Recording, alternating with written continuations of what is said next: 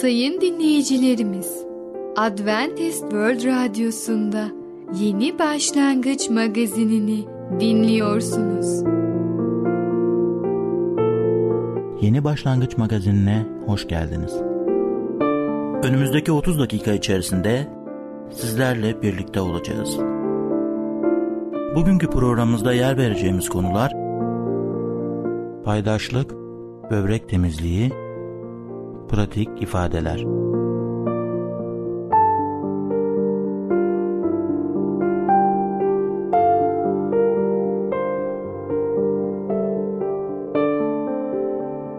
Adventist World Radyosu'nu dinliyorsunuz. Sizi seven ve düşünen radyo kanalı. Sayın dinleyicilerimiz, bizlere ulaşmak isterseniz e-mail adresimiz radio at umuttv nokta org radio at umuttv nokta org. Bizlere WhatsApp yoluyla da ulaşabilirsiniz. WhatsApp numaramız sıfır sıfır dokuz altı bir üç yüz elli yedi dokuz doksan yedi sekiz altı yedi sıfır altı sıfır sıfır dokuz altı bir üç yüz elli yedi dokuz doksan yedi sekiz altı yedi sıfır altı. Merhaba değerli dinleyicimiz. Ben Tamer. Başarılı Yaşam Programı'na hoş geldiniz. Bugün sizlere paydaşlık hakkında konuşacağız. İlk önce Yuhanna onuncu bölüm on dördüncü ayeti okumak istiyorum. Ben iyi çobanım. Benimkileri tanırım, benimkiler de beni tanır. Paydaşlık, bir insanın arkadaşları karakterinin gelişmesini büyük ölçüde etkiler, değil mi? Arkadaşlar bizim için çok önemlidirler. Yeni anlaşma olan İncil'i okurken biz, onlar ve bizim gibi sosyal adlılar sıkça görülmektedir. Tanrı'nın niyeti bir paydaşlığa ait olan inanlıların birlikte tapınıp çalışmasıdır. Ancak her birimizin iman yaşamımıza Tanrı'yla kişisel bir deneyim yaşayarak başlamamız gerektiği de doğrudur. Her çocuk diğerlerinden ayrı olarak doğduğu halde her birinin bir aileye doğduğunu düşünmemiz gerekir. Doğduktan sonra birey diğer fertleriyle birlikte yaşar. Kiliseye de Tanrı'nın evi adı verilen ve kilise imanda gelişmek için ideal bir yerdir. Tıpkı çocuklar tek başına yaşamaya zorlanırlarsa büyüyüp normal yetişkinler haline gelemeyecekleri gibi diğer inanların paydaşlığından kendilerini uzaklaştıranlar da hayatta sıkıntı çekecektir. Böyle yaptığımızda çarpık ve tek boyutlu oluruz. Sadece tek başına kalıp diğer inanlılarla yeterince zaman geçirmemek hiç de iyi bir şey değildir. Tanrı bizi sosyal varlıklar olarak yaratmıştır. Bazı şeyleri nasıl yapmamız gerektiğini ve bazen de nasıl yapmamamız gerektiğini kardeşlerimizden öğrenebiliriz. Sadece kendisini duyan vaiz ya da baba çok geçmeden kendi düşüncelerini en üstün olanlar olarak kabul eder ve bir ada haline gelmiş olduğunun farkına varmaz. Tanrı halkı koyunlara benzetilmiştir. Sürüyle birlikte yaşamak tabiatımızda vardır. Eğer çobanı gözden kaybedersek onu bulmak için sürünün bulunduğu yere gidebileceğimizi hatırlamak bilgece olur. Çoban her zaman sürüsüyle kalır. Önce Tanrı'nın kendisine, sonra birbirimize ihtiyacımız vardır. Biliyor musunuz? Rabbin bizim için bir planı var.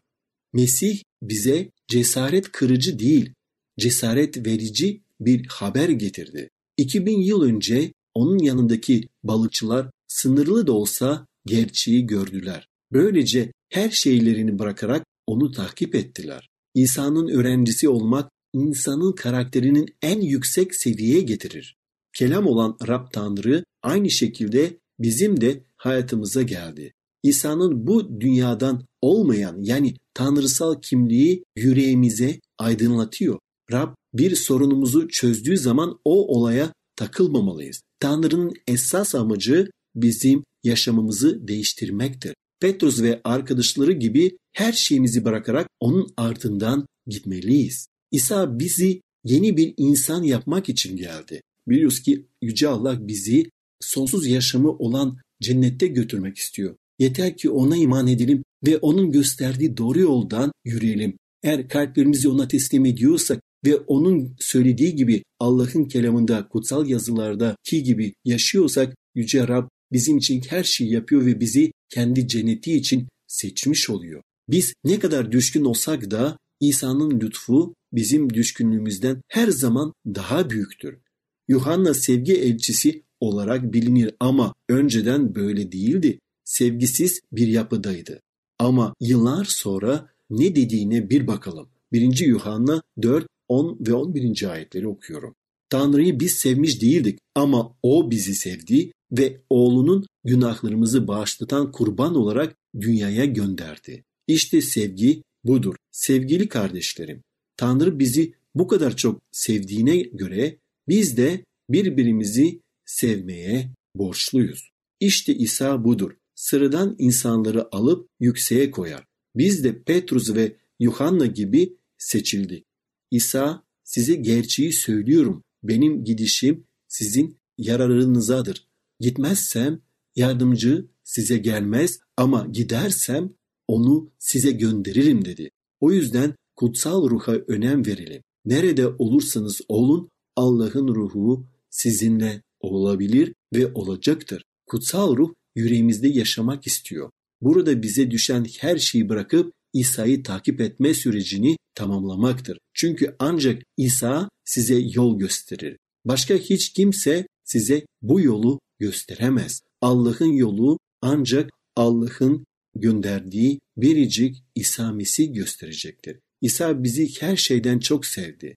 Mesih imanlıların her şeyi inkar hayatıdır. İsa'yı ikinci plana atan öğretilere dikkat edelim. Bizi ziyaret eden kişinin değerini bilelim ve onun nasihatına göre, kutsal kitabın sözüne göre yaşayalım. Çünkü biliyoruz ki Allah'ın kelamı, Allah'ın kutsal kitabı bize doğru yolu gösteriyor. Aydınlık yolu gösteriyor. Bize cennete giden doğruluk yolunu adım adım anlatıyor ve tarif ediyor. Ve bizim için kalan tek şey biz de bu yoldan yürüyelim. Evet sevgili dinleyicimiz, görüyoruz ki Yüce Allah her insanı kurtulması için seçiyor. Yüce Allah her insan kurtulması için Efendimiz İsa Mesih'i gönderdi. Ama ayrıca de bizim de kararımız Yüce Allah'ın gözünde çok önemlidir. Yani biz hangi seçimi yapacağız? Hangi kararı alacağız? Allah'ın yolunda yürümek kararı mı alacağız veya kendi egolarımızı göre mi yaşayacağız? Allah bizim seçimimize de değer veriyor. Benim dileğim tabii ki Yüce Allah'ın gösterdiği doğru yoldan yürümeyi seçelim. Ve Allah'ın gösterdiği yoldan yürürken biliyoruz ki yükümüz az olacak. Çünkü Efendimiz İsa Mesih bizim günahlarımızı affediyor ve bize yardım ediyor. Bizi yalnız bırakmıyor. Omuz omuza bizimle birlikte yürüyor ve böylece onunla birlikte bir paydaşlığımız oluyor. Ayrıyeten de kardeşlerimizle, diğer imanlılarla da paydaşlığımız oluyor. Değerli dinleyicimiz, bugün paydaşlık hakkında konuştuk. Bir sonraki programda tekrar görüşmek dileğiyle, hoşça kalın.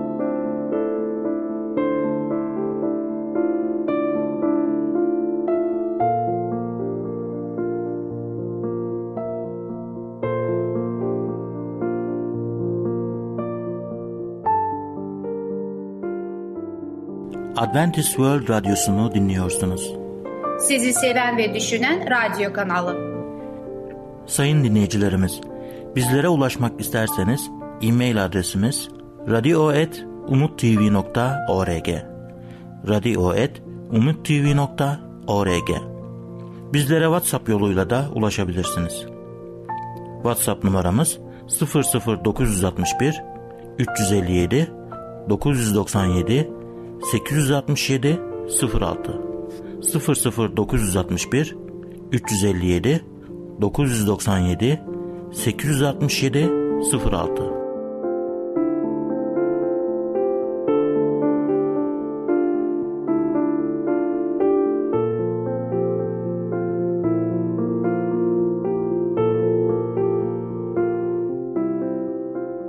Merhaba sayın dinleyicimiz.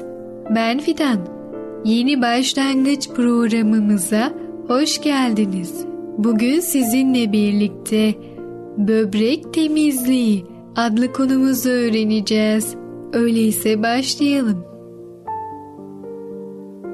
Böbrek temizliği, böbreklerin temiz olmadığını gösteren bazı dış göstergeler şunlardır: gözaltı torbaları, tırnaklarda beyaz noktalar, ellerin nemli olması, böbreklerin iyi çalışmamasının bazı nedenleri şunlardır: böbreklerde sümüksü maddelerin birikmesi ve taşların oluşması, aşırı sıvı içilmesi nedeniyle böbreklerin büyümesi, tuz, et, balık, ekmek, tatlı, unlu ve rafine edilmiş yiyeceklerin aşırı tüketilmesi nedeniyle böbreklerin büzüşmesi.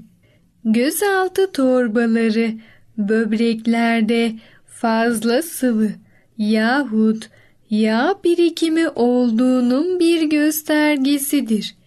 Göz altında aşırı büyük torbaların olması, yağlı süt ürünlerinin, hayvansal yağların, yağlı etin ve tatlıların aşırı tüketildiği anlamına gelir. Göz kapaklarındaki kızarıklıklar böbrek taşı oluşumuna işaret eder. Böbreklerimiz iyi çalıştığı zaman günde üç dört kere idrarımızı yaparız. Eğer daha sık idrara çıkıyorsak sıvı tüketimimizi azaltmamız gerekir. İdrarımızın çok açık renkli olması, tuza ihtiyacımız olduğunu, çok koyu renkli olması da tuzu azaltmamız gerektiğini gösterir. Sıvı tüketiminin fazla olduğunu gösteren bir başka işaret de gözlerin çevresinde koyu kahverengi halkaların bulunmasıdır. Bu durumda tuzu yediklerimizin arasından çıkarmamız ve kurutulmuş sarımsak veya maydanoz gibi başka tür çeşitler kullanmamız gerekir. Böbrek temizlemeye yarayan pek çok yöntem arasından size en etkili olanlarını tarif edeceğim. Lütfen kendinize en uygun olanını seçin. Seçilen yöntemden bağımsız olarak temizleme işlemi süresince yüksek protein içeren besinleri, özellikle karaciğer, kızartılmış ve tütsülenmiş et, salamura balık, etli çorbalar gibi yiyecekleri beslenme rejiminizden çıkarmalısınız. Daha çok salata, meyve ve filizlenmiş tahıl yiyin. Böbreklerinizi harekete geçirmek için salatalarınıza biraz tuz atabilirsiniz. Tatlıdan kaçının, çünkü böbreklerinizin iyi çalışmasına engel olur. Yöntem bir. Bu yöntem daha önce tarif edilen sebze suyu ve elma suyu kullanılarak karaciğer temizleme yöntemiyle tıpatıp aynıdır. Yöntem iki. Böbreklerinizin iyi temizlenmesini sağlamak için iki hafta süreyle günde üç dört kere havuç, kereviz ve maydanoz suyu karışımı için oranları dokuz beş iki olmalıdır. Bu uygulamayı yılda bir kez yaz, sonbahar mevsimlerinde yapın. Yöntem üç. Demlenmiş kuşburnu suyu bedendeki bütün taşları çözüp kum boyutuna getirmekte çok yararlıdır. iki yüz mililitre suya iki yemek kaşığı kuşburnu koyarak on beş dakika kaynatın, soğutun ve süzün. iki hafta süreyle günde üç kere üçe bir bardak için. Bu tedaviyi her üç ayda bir tekrarlayın. Yöntem dört. Yaban avucu yani kara kavza kökü, suyu, üreme organları ve idrar yolları rahatsızlıklarına ve böbrek taşlarına karşı çok etkili bir ilaçtır. Özellikle idrarda protein bulunduğunda veya böbrekler iltihaplandığında faydalıdır. Bu oldukça güçlü bir ilaçtır ve tek başına ve saf olarak alınması gerekir. En doğrusu boş mideyle içmektir.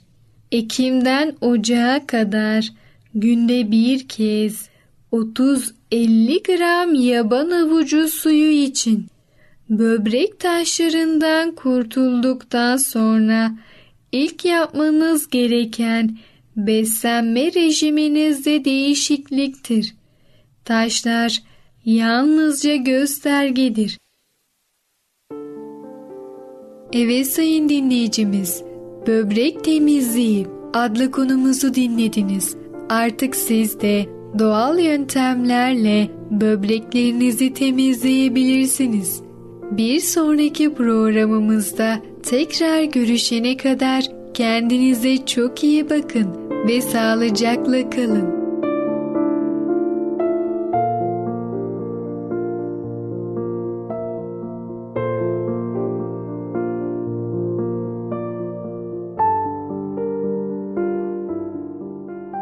Adventist World Radyosu'nu dinliyorsunuz. Sizi seven ve düşünen radyo kanalı. Sayın dinleyicilerimiz, bizlere ulaşmak isterseniz e-mail adresimiz radio at umuttv nokta org radio at umuttv nokta org. Bizlere WhatsApp yoluyla da ulaşabilirsiniz. WhatsApp numaramız sıfır sıfır dokuz altı bir üç yüz elli yedi dokuz yüz doksan yedi sekiz altı yedi sıfır altı sıfır sıfır dokuz altı bir üç yüz elli yedi dokuz yüz doksan yedi sekiz altı yedi sıfır altı.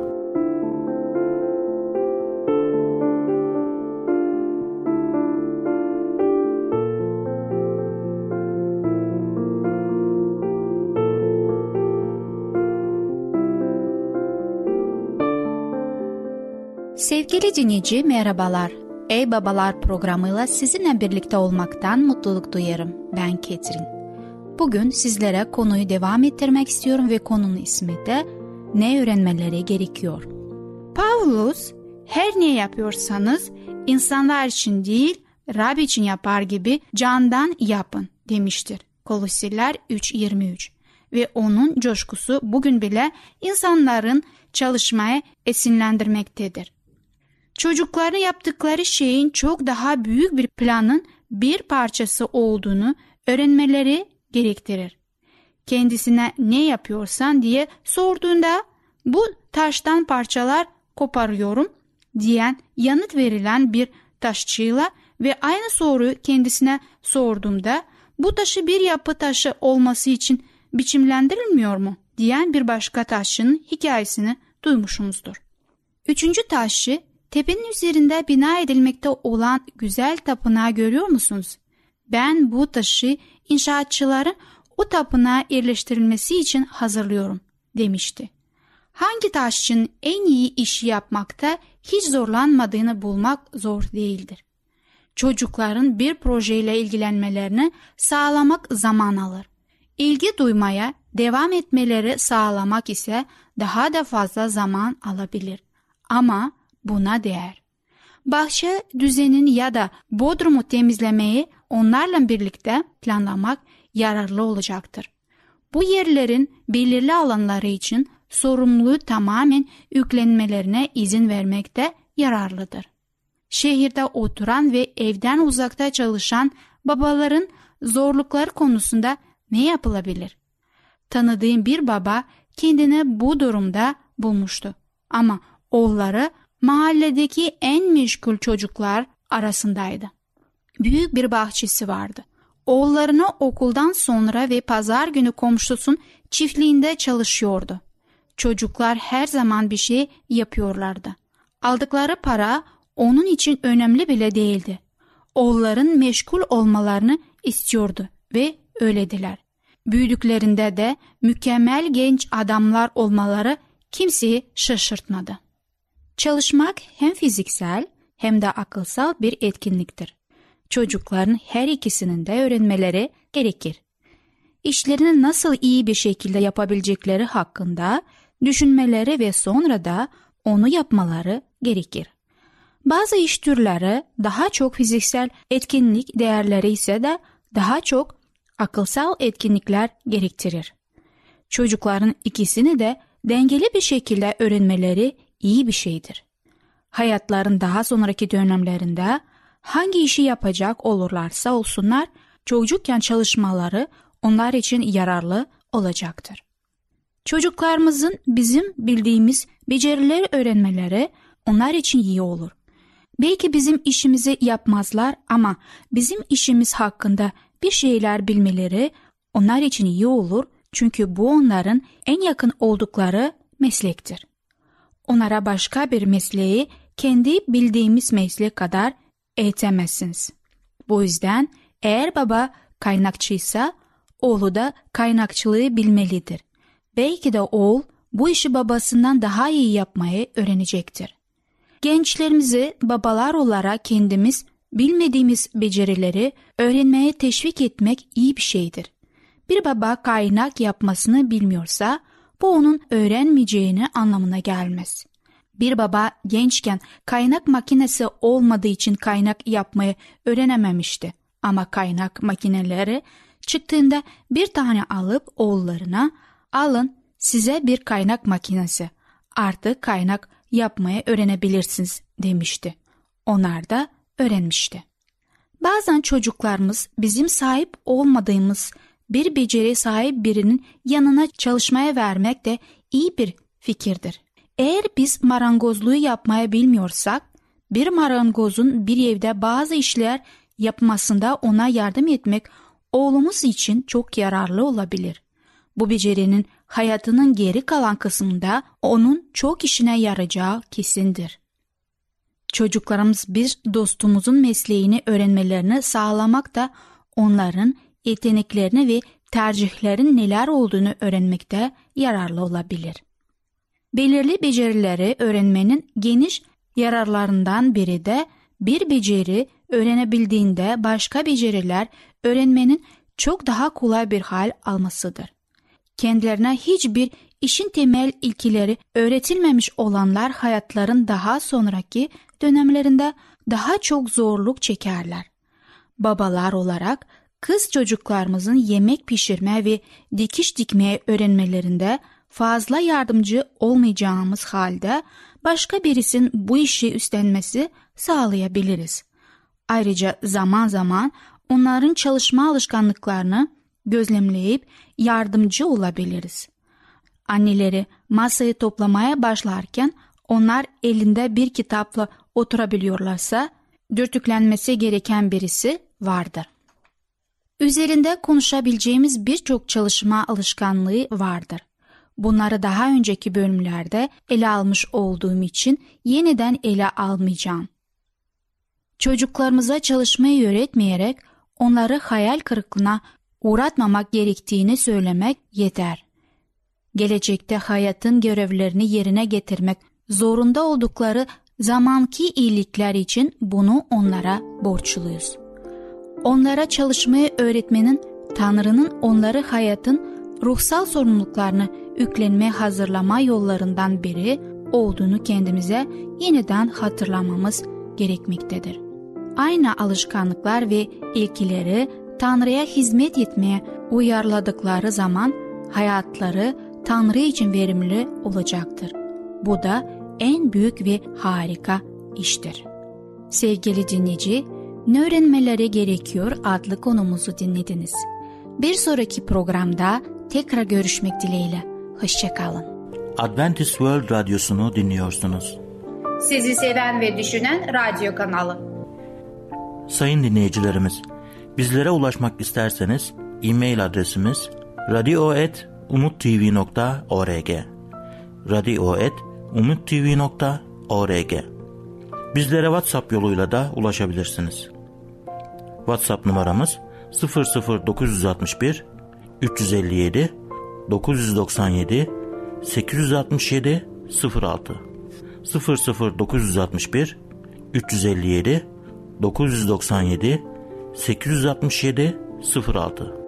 Gelecek programımızda yer vereceğimiz konular: paydaşlık, böbrek temizliği, pratik ifadeler. Yeni Başlangıç adlı programımızı pazar, salı ve perşembe günleri aynı saatte dinleyebilirsiniz. Bir programımızın daha sonuna geldik. Bir dahaki programda görüşmek üzere, hoşça kalın.